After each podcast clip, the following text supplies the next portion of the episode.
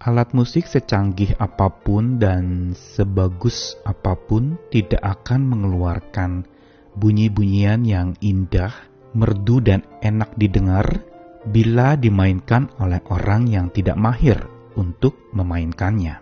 Namun bila alat musik itu adalah sesuatu yang sederhana tetapi dimainkan oleh seorang maestro pemain musik yang sangat mahir di dalam memainkan alat musik itu, maka akan menghasilkan sebuah bunyi-bunyian yang indah, merdu dan enak didengar. Namun dari manakah kemampuan dan kepiawaian seorang pemusik dapat memainkan alat musik? Kita percaya talenta itu berasal dari Tuhan. Karunia untuk bermusik itu juga adalah anugerah Tuhan. Namun musik itu baru akan dapat memuliakan nama Tuhan dan memberikan kenyamanan dan kelegaan bagi orang yang mendengarkannya bila satu syarat yang mutlak yaitu roh Allah bekerja melalui si pemusik itu untuk memainkan alat musik menjadi enak didengar, indah, dan merdu. Karena setiap pujian rohani namanya juga adalah rohani, sangat diperlukan adanya roh Allah yang menafasi pujian itu sehingga memberi inspirasi, membangunkan jiwa setiap pendengarnya, menyalakan lagi semangat di dalam hati setiap orang, dan menjadi inspirasi yang menenangkan, melegakan, bahkan memberikan sebuah perasaan yang makin mendalam kepada Tuhan bertemakan kecapi Daud, kita akan melihat tentang kembali dalam rangkaian seri Roh Allah dan Roh kita. Saya Nikolas Kurniawan akan menemani di dalam Sabda Tuhan hari ini.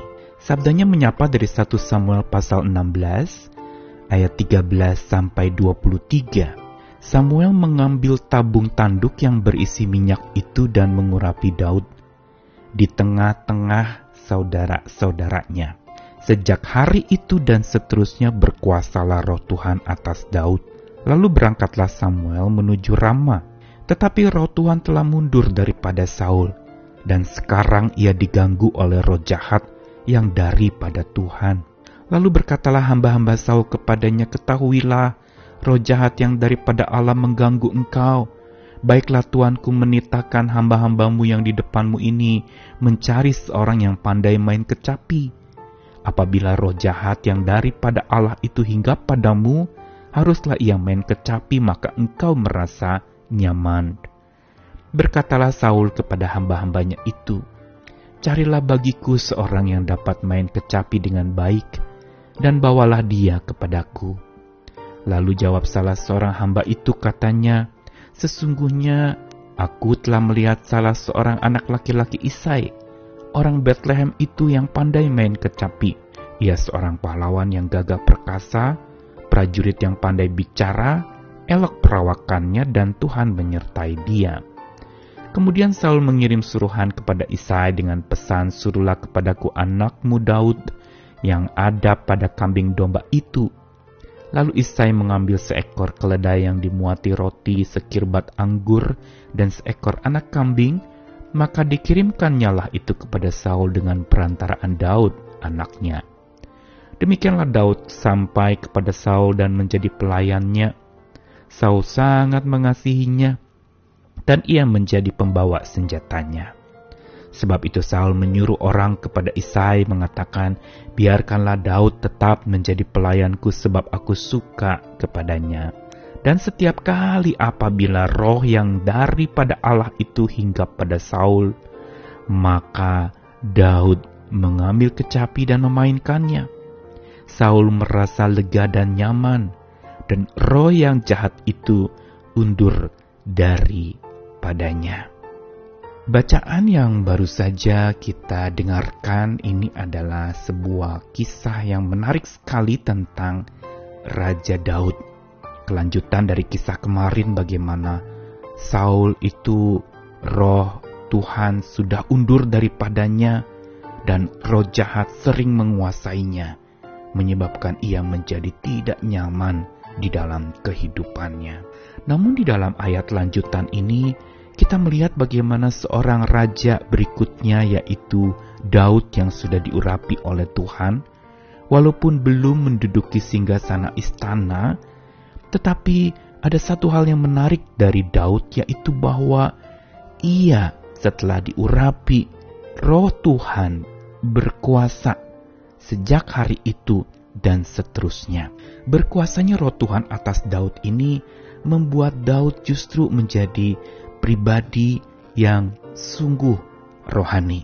Pribadi rohani bukan yang suka merohanikan segala sesuatu. Pribadi rohani juga bukan yang suka bacaan-bacaan rohani atau mendengarkan lagu-lagu rohani. Tapi pribadi rohani ini adalah pribadi yang dikuasai senantiasa oleh roh Tuhan.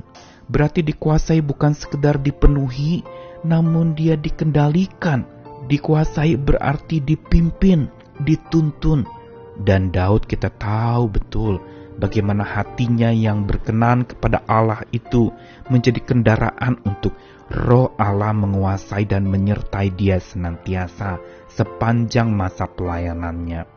Walaupun kita tahu ada masa-masa dia ikuti keinginan dagingnya dan jatuh dalam dosa, namun mayoritas atau lebih banyak Daud hidup di bawah kuasa roh Tuhan. Dan di dalam bacaan ini kita melihat bagaimana roh Tuhan yang menguasai Daud itu menyebabkan Daud ini dipanggil oleh istana raja untuk mendampingi Saul yang sedang mengalami hidupnya penuh dengan roh jahat.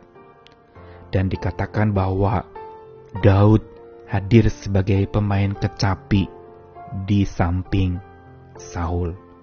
Dan setiap kali permainan kecapi Daud itu dilantunkan, maka roh jahat yang ada dalam diri Saul itu pun undur.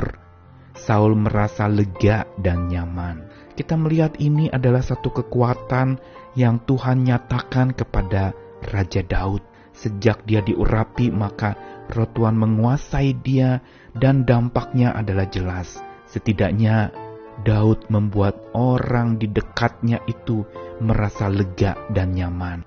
Dan kita lihat kalau mau membaca lagi selanjutnya dalam bacaan-bacaan setelah 1 Samuel pasal 16 itu kita lihat bagaimana Daud juga berperang melawan Goliat dan dia menang.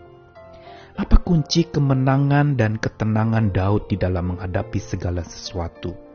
Kuncinya adalah dia sungguh hidup dikuasai, dipimpin oleh roh Allah. Ini yang menyebabkan dia bukan saja kuat untuk berlaga, kuat untuk berjuang menghadapi musuh-musuhnya, dan lalu menang atas segala peperangan yang dia pimpin. Tetapi Daud juga dampak dari roh Allah yang menguasainya, membuat orang-orang di dekatnya merasakan kelegaan dan kenyamanan, sebagaimana Saul merasakan lega dan nyaman dari permainan kecapi Daud. Pelajaran dari kisah ini ingin memberitahukan bahwa bila seorang dikuasai dan disertai roh Allah senantiasa, maka apa pun yang dilakukannya bukan saja membuat dia kuat untuk berjuang, berlaga, dan menang, tetapi juga membuat orang-orang di dekatnya yang ia layani merasa lega dan nyaman. Ini sesuai sekali dengan karakteristik roh Allah yang memberikan ketenangan, kemenangan, kenyamanan, dan ketentraman. Karena itu, biar kita semua juga hari-hari ini memberi diri untuk dikuasai dan disertai roh Allah. Sehingga kita bisa kuat berjuang sampai menang dan kita bisa merasa lega dan nyaman karena pimpinan rohnya itu mendamaikan hati kita senantiasa. Belajar dari kecapi Daud, biar kita boleh memainkan segala apa pun yang Tuhan percayakan kepada kita untuk menghasilkan sebuah kelegaan dan kenyamanan buat orang-orang lain sesama kita, memberikan juga kemenangan dan kekuatan agar orang tetap disemangati oleh hadirnya kita. Jadilah pribadi-pribadi yang rohani. Amin.